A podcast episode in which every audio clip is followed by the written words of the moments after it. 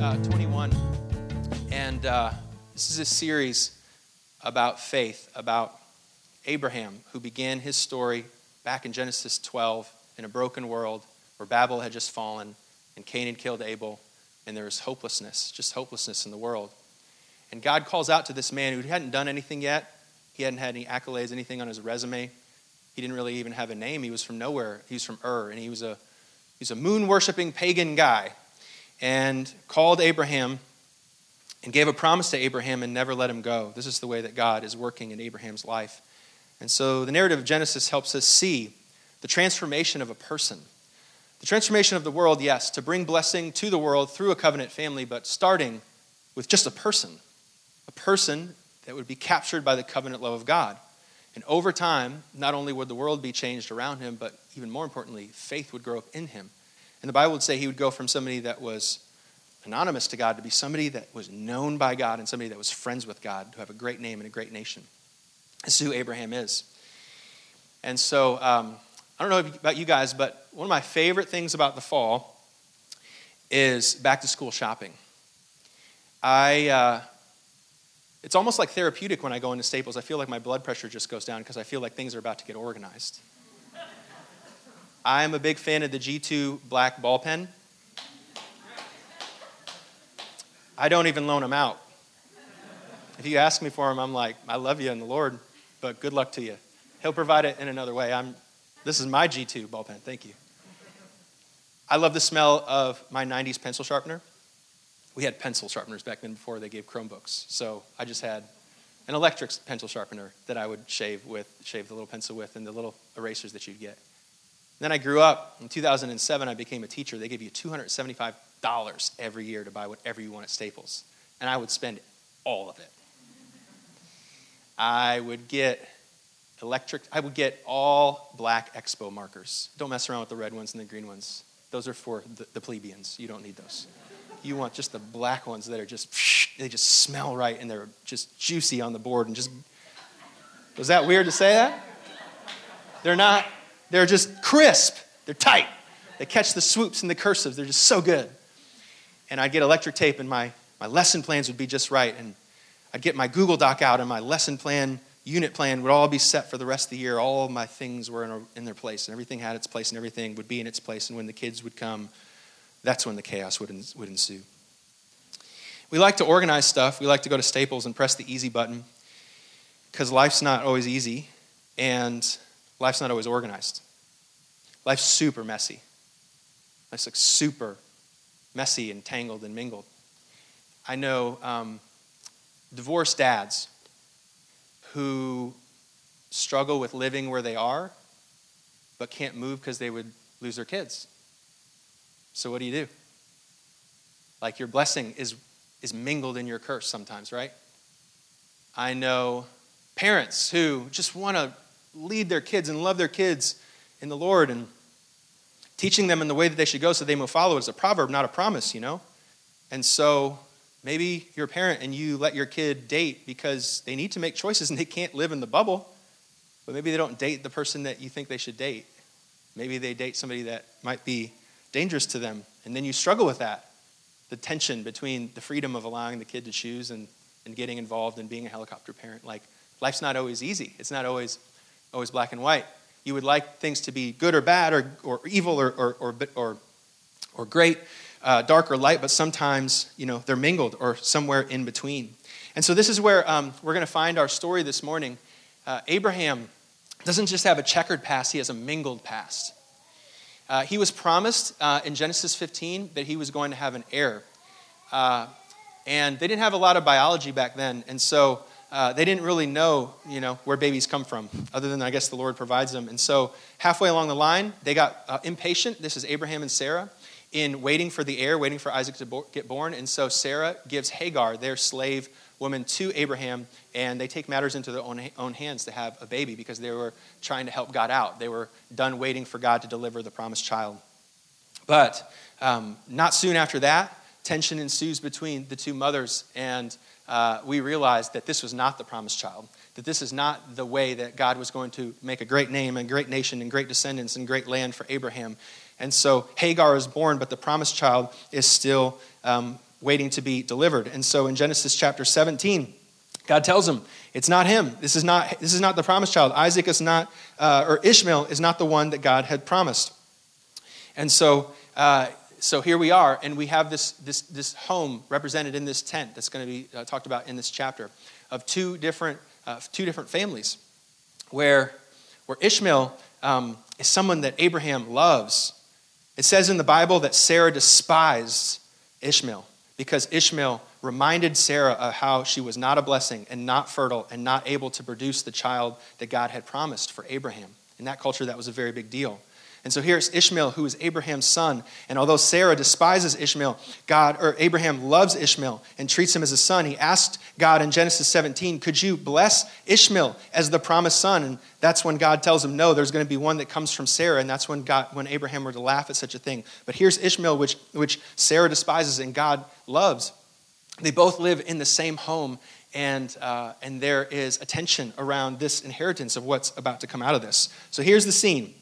It starts in 21. We're going to start in verse 8 because we went through 1 through 7 on the message on Sarah if you want to go back and listen to. But it says this It says, The child grew and was weaned. That means Isaac was about uh, between 2 and 4. So here's the, set, the setting uh, Genesis 21, 1 through 7 is the birth of Isaac. Uh, Isaac's name means laughter. And it says in the scriptures that although Sarah used to laugh in disdain and, and in cynicism about the birth of Isaac, she laughs at the beginning of Genesis 21 because she sees the wonder now of God delivering this promise at the age of 90, a barren woman at that, being able to have a baby. So there's this great celebration in the tent. And in Genesis 21 8, it says, The child grew and was weaned. And on the day Isaac was weaned, Abraham had a great feast. But here it is our lives are not organized and separate and easy and neat and tidy. They are often mingled, uh, sweet with the sour, um, heartache with happiness, uh, failure with faithfulness, all mingled into the same, sometimes days and moments and years and relationships.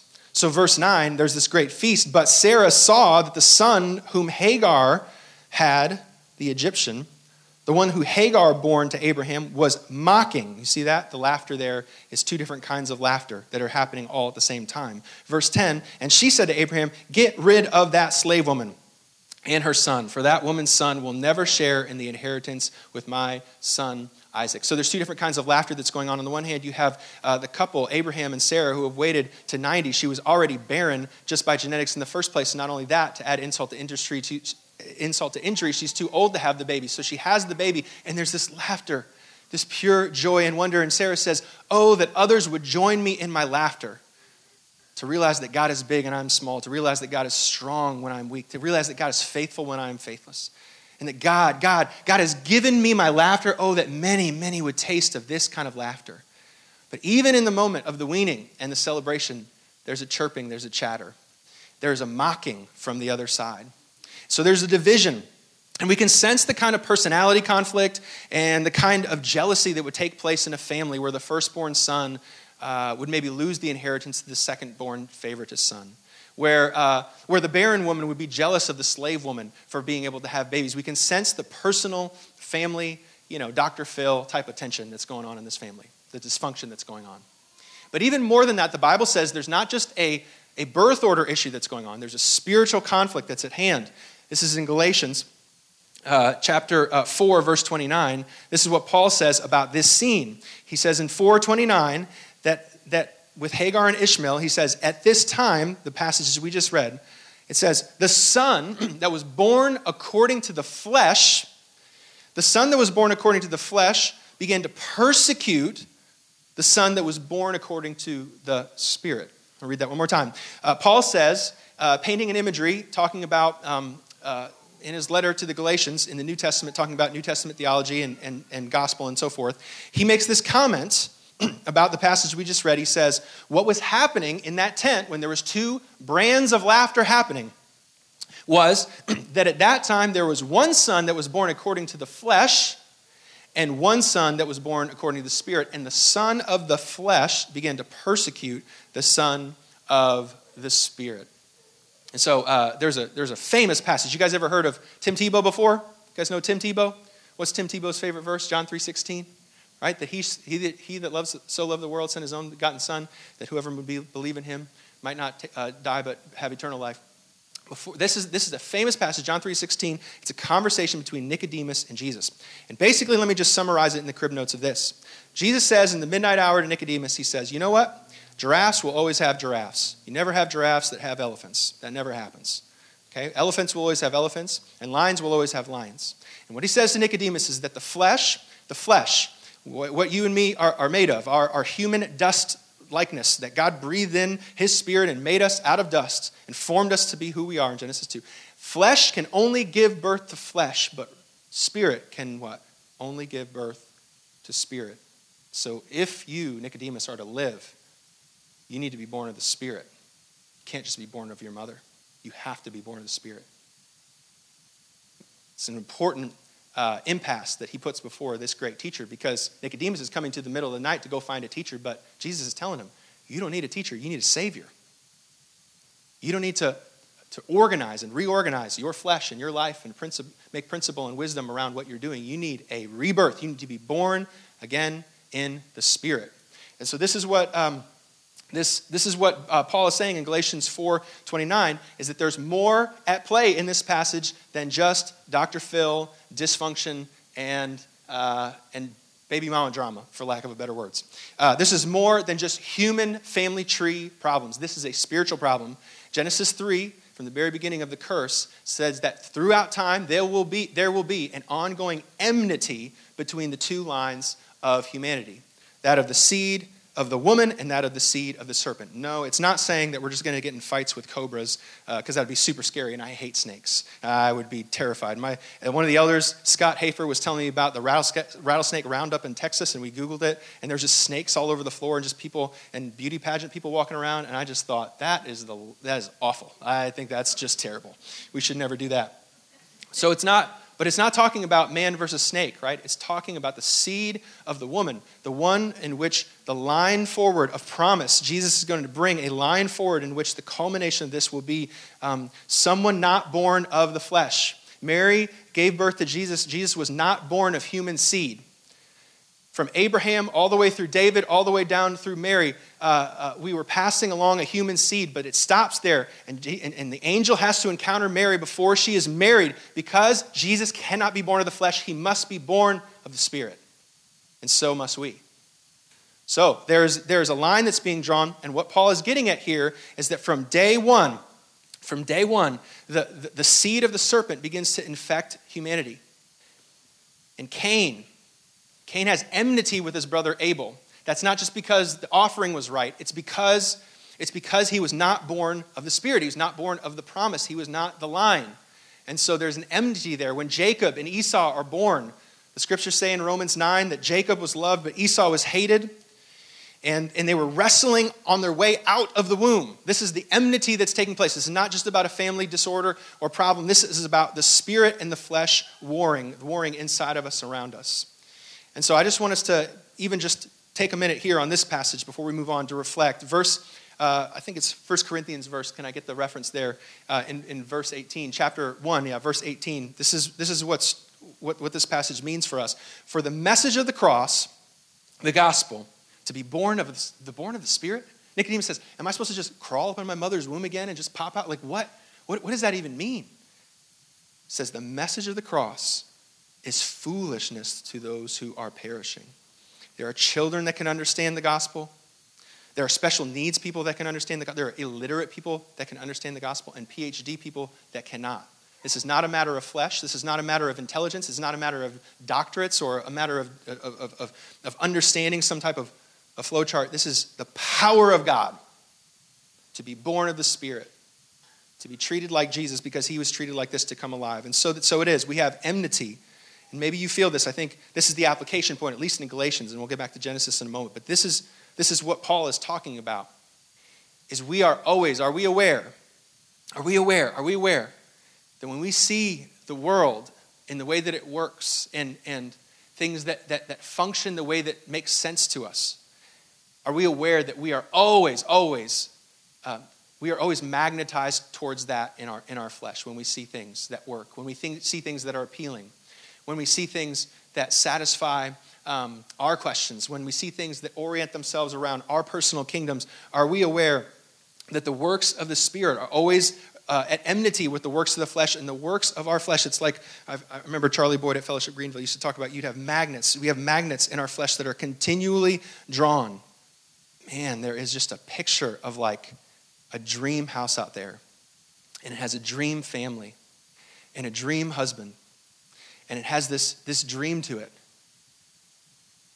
And it has nothing to do, it didn't come to us because of, uh, uh of it didn't come to us because of the gospel, it didn't come to us through prayer. It just comes because it has an ease to it. It has a, it has a, a button that feels like organization. It, it has a, a draw to us that appeals to our nature. And this is enmity to the flesh. Are we aware of the spirit and the flesh that is uh, warring inside of us? Similarly, around us, there, there is an enmity that goes on where, I don't know if, if you've seen this before, but somebody that is um, I mean, Jesus is the kindest guy that ever walked the earth. And he says, if they've hated me, they'd hate you too. And there's a, a level of walking and following Jesus in this, in this life and in this age where uh, it, will, it will feel like a kind of uh, smugness, or it'll, it'll seem like it has this air of haughtiness to it, even though it's, it's truly birthed and humble. And so, this is what I think the scriptures would tell us about the nature and conflict between the spirit and the flesh. Uh, carrying on. So in verse 21, uh, chapter 21, verse 11, it says this. It says, The matter distresses Abraham greatly, this tension that's going on between Sarah uh, and Hagar. It says, Because it concerned his son. Verse 12, But God said to him, Do not be distressed about the boy and your slave woman. Listen to whatever Sarah tells you, because it is through Isaac that your offspring will be reckoned. I will make the son of the slave into a nation also, because he is your offspring. So when God, when, when God finds Abraham distressed, God doesn't put the solution in front of him, he puts the promise in front of him. He reminds him of who he is, that he is to be a great name and a great nation, that he is to inherit land, and he's to have descendants like the stars. He communicates to Abraham that, that the reckoning and the fulfillment of God's promise is upon him. And that the laughter, in fact, that he and Sarah were laughing with the tent is actually more true and more enduring than the laughter of, of Hagar and Ishmael that the laughter that is based on the promise is, is always um, triumphant over and victorious over the laughter that is based in mocking. And so he's telling him, This is who you are. This is what's true. This is, this is the deal. That, that Isaac, the one that you have, is going to be the one through which all of the nations are going to be blessed, including Ishmael, your offspring. Notice what it says in verse uh, 12 through Isaac, your offspring will be reckoned. Well, what does that mean? That in verse 13, I will make the son of the slave into a nation also because he is your offspring. And then, in other words, both of these uh, offspring are going to find blessing through the covenant that God is giving him. Um, it's just that Isaac is going to be the, the channel by which God directs this blessing. And so, um, this is, a, is, a, is an important moment for, for Abraham. Abraham is torn. Abraham doesn't have a checkered past, he has a mingled past. He has a past in which the person that is before him that he is about to need to send away is not just some sin that he needs to turn from, it's his son. It is a person uh, that he has that he has weaned and has been circumcised and brought into the family and the covenant. It's the person that he has walked with, and the person in Genesis 17 that he is appealing for that Ishmael might be included in the promise and might actually become the promised son. This is the tension that Abraham lives in. And so he is challenged with this, uh, with this direction. And he doesn't know what's going to happen next.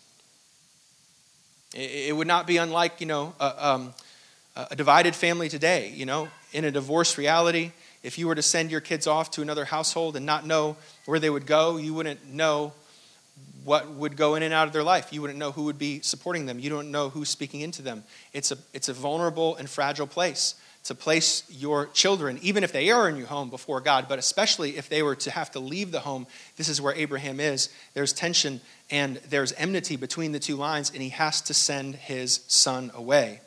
And so in verse 14 it says this Early the next morning, Abraham took some food and a skin of water and gave them to Hagar. He set them on her shoulders and he sent them off with the boy. She went on her way and, he, and she wandered into the desert of Beersheba. So in verse 14, it says, Early next morning, Abraham sent food and a skin of water. Notice Abraham is a very rich guy. He has lots of camels, he has lots of animals, he has lots of uh, transportation and gold and things that he's uh, been blessed with according to the promise of God, uh, and sometimes according to his own um, taking control of situations in Egypt. But nonetheless, he had means to send his son off uh, with more of an inheritance, but instead, if we look at what he sent him off with, he sent him off as a slave. Now, this is not Abraham's idea. This is not his desire. As, I, as we've talked about just a moment ago, God, the, Abraham deeply desires to see his son blessed, and he relates to his son Ishmael and loves his son. But yet, God is calling him to send him away. And so it is that God, that Abraham um, is not being an, uh, you know, an absent father who is abusing his son. He is trusting the word of the Lord. He is trusting what God is saying about the son. He's trusting about the future for the son. He's trusting in all these terms about what is about to happen. And so, this passage, um, I believe, speaks to us a lot, um, even in this day, even in this room. A passage like this, a passage like Ishmael, talks about our checkered past and our mingled past. But it also, but it talks about the things that we can't, um, the, the, messes that we've made in the past and the things that we have in the past that we can't fix, that we can't, um, we can't recuperate, we can't help. So Abraham is placed to the corner of this desert, the edge of his property, and he has to send uh, his son off essentially into the hands of the Lord based only on the promise. I will bless him too. I came to bless uh, Isaac. Isaac was delivered to you, and he was delivered to you on the day that I said that he would be delivered, just as I said in the beginning of Genesis 21. But just as much as you're trusting me for Isaac, I want you to trust me for Ishmael too. For you to see the redemption of this past, you have to let it go. We care a lot about our past as human beings. Um, we spend a lot of money going to counseling to deal with our past. We care about the past because the past is where the narrative is.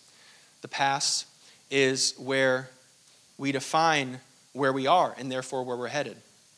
Uh, the past is where we lose our ability to, um, to define the narrative about ourselves and who we are and our identity. And so the past is a very precarious thing that uh, we are putting before the Lord. And I think that Ishmael, I think that this story speaks to us today and knocks on the door of our heart to talk to us about our past in some part. Because there are certain messes that we can't clean up. And there are certain things in our past. As we carry on into our 20s and our 30s and our 40s, there is more and more people that are hurting and that, that hurt us. And there are more and more um, regrets that we have of decisions that we wish we could go back and change. There are more failures that we have that are much like Ishmael, where they intertwine our blessings and our curses in the same places. And so I think that Abraham is coming to terms and needing to come to terms with his past. And he is realizing that in order to uh, see the future redeemed, uh, he is going to have to treat his present and his future differently than he has his past. That is, instead of taking things into his own hands, he's having to open them up and allow the Lord to fix it. The truth is, we can't go back and fix our past. I don't know if you've ever gone back to clear the air or uh, maybe restore a relationship or try and find peace over a conflict that you've had in your past. There's a lot of times that it doesn't work out. There's a lot of times that their narrative is different than your narrative. There's a lot of times when they see you differently than you'd like to be seen. And your story is different from their story. And there's a lot of places with people that we care about. I mean, isn't it true that the people that we care about the most are oftentimes the people we hurt the most? Isn't it true the people that we care about the most oftentimes are the ones that have license and ability and authority to hurt us the most? And yet, God is not calling Abraham to forget his past, but to reckon with it. The only way to reckon with it is not to run or redefine it or try and rectify it on his own or overcorrect it into the future. The only way for God, for Abraham to deal with his past, is to trust it in the hands of his God. And so there he is with the most important things in his life. He's come to the edge of his property. And he's had to trust God with his, own, with his son, with his first son. The one that he messed up with, the one that he wished he could make up years for, the one that he wishes he could maybe be such a dad in the last years of his life that he could make up for the first years of his life. This is what we want to do with our past to redeem it and rectify it, to make it right. But there are many messes we can't fix, and in many ways, we, we, can't, we can't fall for the lie that we can overcorrect something in the past by doing something better in the future because the reality is the only way that we can see redemption in the past is through the forgiveness of Jesus Christ, through the redemption of Jesus Christ. And it's painful as somebody responsible. It's painful as a father. It's painful as a mother to not be able to go back in time. Oh, how we wish we could go back and do it right, but we can't. And so we must do what is best moving forward, which is to trust our past in the hands of Jesus.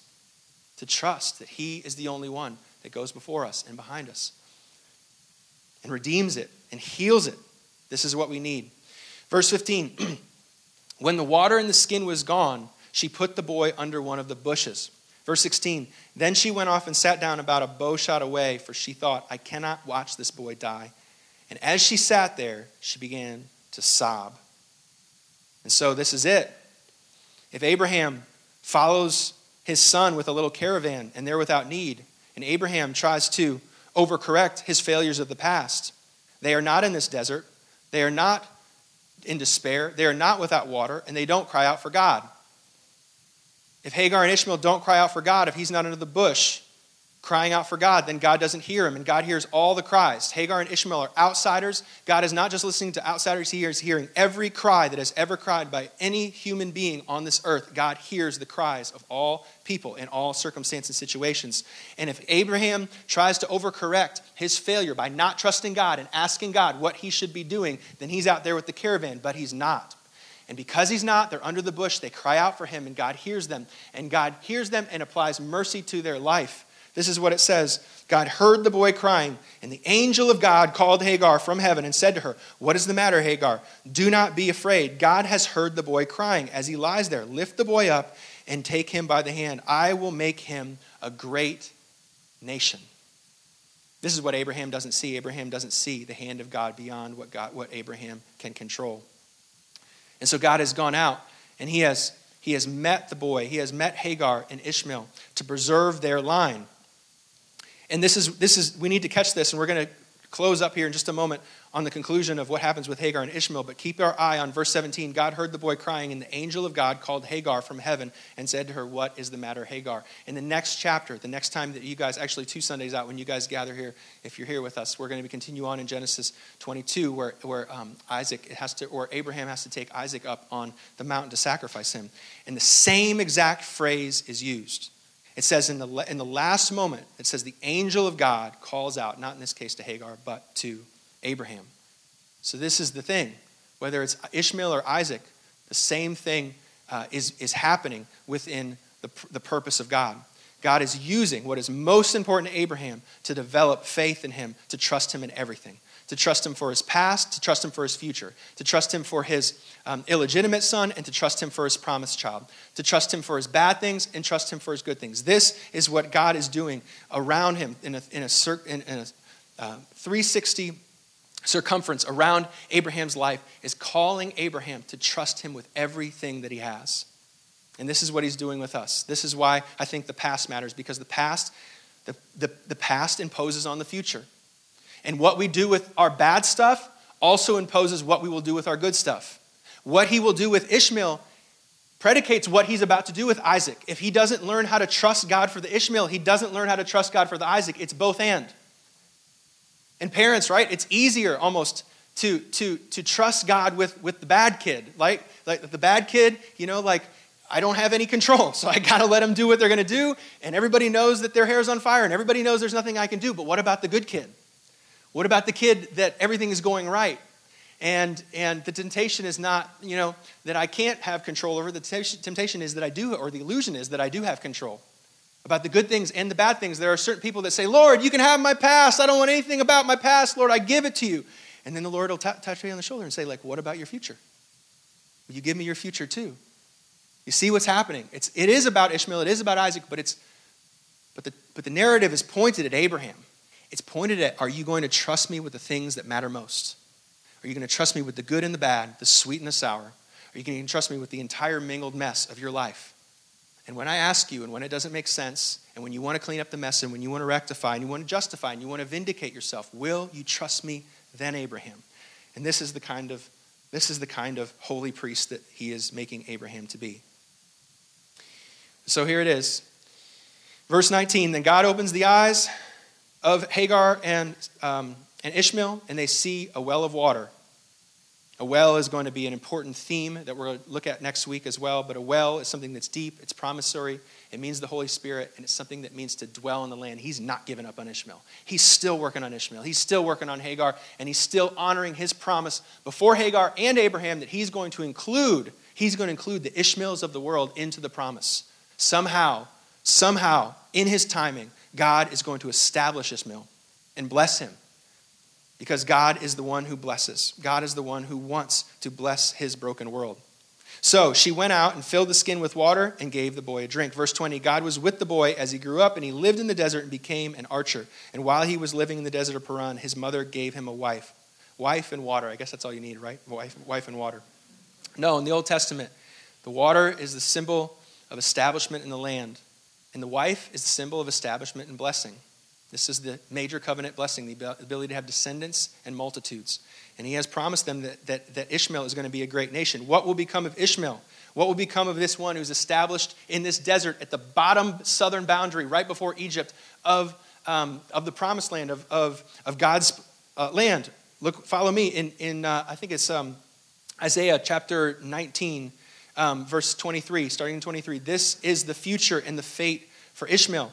On that day, says the Lord, there will be a highway from Egypt to Assyria and this prophecy is still true and still coming true even as we speak. God is not done with the outcast. He hears the cries of every person that ever cries out to him. He is merciful to anyone that would turn to him.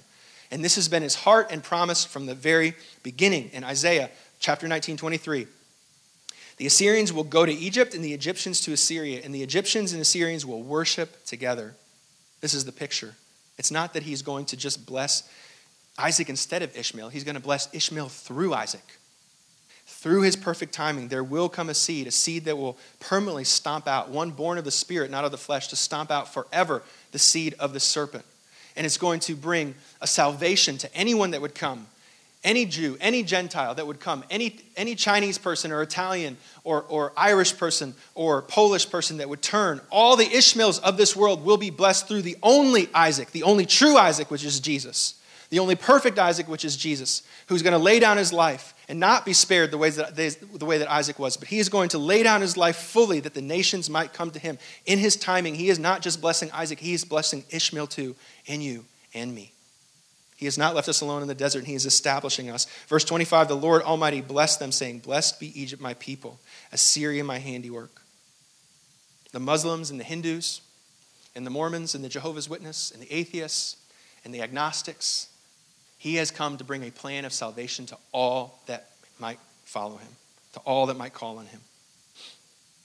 Assyria, my handiwork, and Israel, my inheritance. God is not done working on Ishmael yet, and he's not done working on you or me. So, Ishmael, uh, the story of Ishmael brings up, as we've sort of touched on today, um, it brings up the reflections of our past, and it brings up the reflection of our life. And um, there is certainly maybe some wise Christian circles uh, and wise Christian thought. You know, in Philippians, it says, Paul says this bold statement, you know, I, I move forward, leaving what is behind me as the past, forgetting the, the past, and I strain forward ahead of me. And actually, you know, that passage, it has more to do with kind of like station in life and the status. It's like I'm leaving behind my home and my entitlement and my rights and my privileges as a Roman or as an American less so about my story, because if you read the pages of any of Paul's writings, he's continually bringing up the past of his story, if only to show the redemptive work of God into his future. But make no mistake, if we don't deal with our past, it does follow us into the future. And God is not just inter- inter- interested in our future, but he's also interested in our past. And so I think that the story of Ishmael, it shows us what it looks like to come to the edge of our property and realize there are, there are ultimately is nothing we can do to redeem our past other than trust it to the hands of Jesus Christ. And so there are people that, man, you wish you could write down an argument and a five point thesis as to why you're right and they're wrong. And you know you'd take them out to coffee and you'd be as humble as you possibly could, but 99% of the time they're not listening to a word that you have to say. Because the past is something that needs a miracle, it needs redemption. And there are people that have hurt, that, that, that, that you have hurt, and you just wish so bad you could go back and take it back. You could take back those words, you could take back what you said, you could take back what you did, and you could come to the edge of that. And, and we all know that, um, man, that bones can be repaired and cars can be repaired, but a lot of times that once trust is lost, it's very difficult to get it back, if, if it's not impossible. And so the only hope we have with our past, that we might see our, our souls saved, right? And to see our future redeemed into the future is to trust our past at the cross of Jesus Christ. And so I love counseling, but let's make sure in our counseling that we're first counseled by the Holy Spirit. And then when we sit with our counselor, may they lead us to the feet of Jesus Because the purpose of counseling, the purpose of looking back, is not to go and prove something and vindicate something, is not to justify something or go get something from the past that you don't already have in Jesus Christ. We can move forward into this future and into our present moment because of the promise. We are not built on the foundation of the past, we are built on His history, not ours. So we come into that chair, and if we, if we are to deal with our past in the name of handing it over to Jesus at the edge of our tent, we know where our boundary stops and where His begins. And the safest place we can put our past is in His hands. We are here to treat people the way that we are treated by Jesus. And any counseling sessions that's not driving me towards becoming a wholehearted person, a holy priest that can bless others the way that I've been blessed, I need to go get a new counselor. Because the purpose of my counseling, the purpose of my reckoning with the past is that it might be reckoned with the son of Isaac, with Jesus, the only son.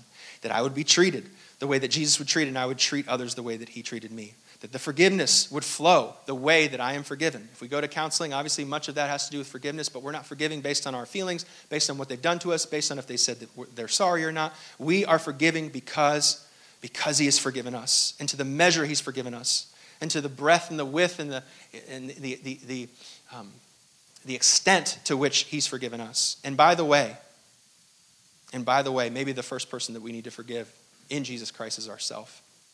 You remember what Jesus says to the woman? She's caught in the act of adultery and she's surrounded by accusers. They're all going to throw rocks at her. It's a famous passage. And Jesus looks out to that crowd and says, Those that are gathered here, which one of you guys has, has, has been without sin? And stories told. It's so important that we grab hold of this is that they, they drop their stones. And Jesus, the only one that matters, the only true judge, looks at him and says, so then go and sin no more. I don't, I, I don't have any, I don't hold anything against you. I can go and sin no more. And so it is like our, um, our judicial system is in the hands of Jesus. And the way that we reckon our forgiveness, um, sometimes we need to forgive our, ourselves before other people will forgive us, you know?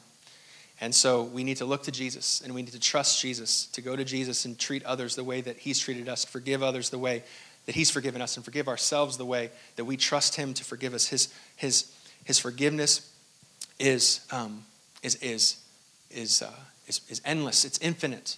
Um, it is to the, to the measure and degree that God has satisfied His justice on the cross. And so I want to close uh, this morning with just um, a few questions, maybe some questions to uh, talk on the ride home with, talk in your city group with uh, this week or next. Um, I'll invite the band to come forward. But I believe that the story of Ishmael is a story about our past. I think it's a story about God's desire and his power and his ability to redeem and redefine our past. I believe that um, the story of Ishmael is a story about what we did without God, because that's what flesh is. Anytime that uh, we act apart from God and on our own will and our own independence, it's not just about doing the right thing or the wrong thing or the good thing or the bad thing. It is about doing the thing with God and without God. And any time that we have walked out on our own um, desires and our own definition of, of right and wrong without God's, um, without, without God's prompting and, and, and guidance, uh, there, there's, there is, um, there's ministry to be done. So I want to invite you guys to stand, and I just want to ask you guys three questions that you might consider uh, by yourself or with somebody that you love. Um, we are not in charge of redefining or rectifying the past, but we can put our past at the feet of Jesus, at the cross. And there's much power and much healing that can happen at that place. And so I wonder how these questions hit you this morning. How will you trust God to redeem your past through Jesus? This is it. He is not just forgiving uh, and, and redefining our future, He is forgiving our past. He is redeeming our past. And so there's a great opportunity that we have um, in Jesus at the cross to see Him redeem our past through Jesus. We trust Him don't take control. We don't take matters into our own hands, and we don't try and fix the future the way that we compromise the past. And so, just a couple of questions Is there anything I need to own? Number two, is there anything I need to forgive? Is there anything I need to do or say? Is there anything I need to own? Is there anything I need to forgive? Is there anything I need to do or say? Trust is not passive. Abraham's faith looked like something he had to take a step. I know somebody right now, uh, even um, heard a testimony this week of somebody that is fighting for their marriage. And for all intents and purposes, it looked like it was not headed towards redemption. But it was an individual, this young man, decided to own what he could own. He brought his obedience to the edge of his tent to Beersheba and allowed God to do what only God could do. And he didn't blame his wife, he didn't project onto his wife, he didn't put demands on his wife, he simply put before the Lord his need. He put before the Lord his past. And I want you to consider, Holy Spirit, how might you call me to see my past redeemed? That would be great healing, generational blessing that would be placed for cursing, and something that is made new in your hands today, Lord Jesus. And so, as we close this time in worship, I thank you that we are gathered in your name. I thank you that the Spirit, as Timothy said earlier, has just hovered over this place to do a holy, mighty work. And God, we believe and know that um, who the Son sets free is free indeed, and that if we are born of the Spirit, we are not born of the flesh.